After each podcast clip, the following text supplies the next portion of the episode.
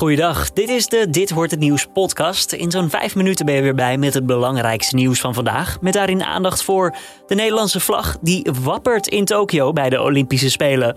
Moderna prik nu ook goedgekeurd voor tieners door de EMA.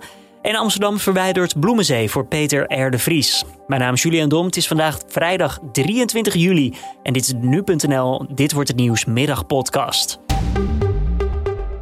Onze vlag wappert in Tokio. Daar komt Nederland. Jorenny Martina draagt de vlag.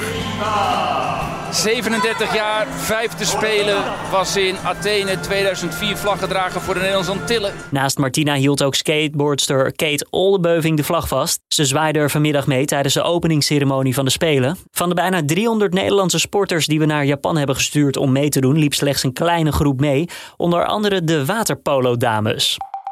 Een prik van Moderna nu ook goedgekeurd voor tieners. Dat heeft het Europees Geneesmiddelenbureau bekendgemaakt. Wel moet de Europese Commissie nog goedkeuring geven, zodat 12 tot 17-jarigen ook echt ermee ingeënt mogen worden. Eerder was er ook al groen licht gegeven voor een prik van Pfizer. Een deel van de 8 miljoen euro die via Giro 777 is ingezameld voor slachtoffers van de watersnoodramp in Limburg gaat naar de zwaarst getroffen huishoudens. Dat meldt het Nationaal Rampenfonds.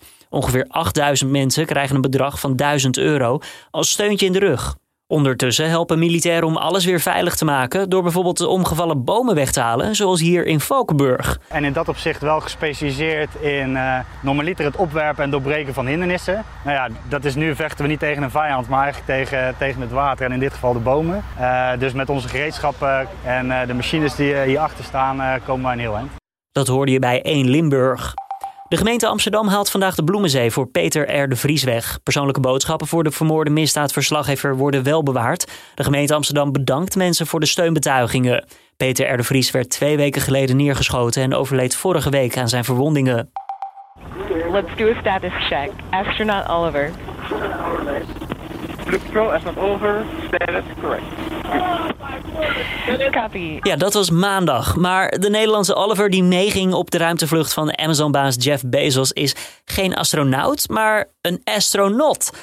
De reis is namelijk niet voldoende voor een officieel astronautenspeltje. Echt één dag voor de vlucht heeft de Amerikaanse luchtvaartautoriteit de regels aangescherpt. Want op de vlucht moeten activiteiten zijn uitgevoerd die bijdragen aan onze veiligheid. En dat is bij een commerciële ruimtevlucht natuurlijk niet het geval. Dan nog even het weekend weer van Weerplaza. In het zuiden schijnt de zon, in het noorden bewolkt met een spatje regen bij 20 tot 25 graden. Morgen zonnig, maar benauwd bij 26 graden. En later volgen dan ook nog eens felle regen- en onweersbuien. En zondag, ja, meer van hetzelfde. Supermarkt Plus roept stoofvleeskroketten terug, omdat er misschien wel garnalenkroketten in zitten. Kan natuurlijk gevaarlijk zijn voor mensen die allergisch zijn voor schaaldieren. Gaat om de verpakking van 280 gram. Nou, terugbrengen kan gewoon. Je krijgt dan ook je geld terug. Je kan ze echter ook houden. Ja, normaal zijn garnalenkroketten 50 cent duurder, dus tel uit je winst.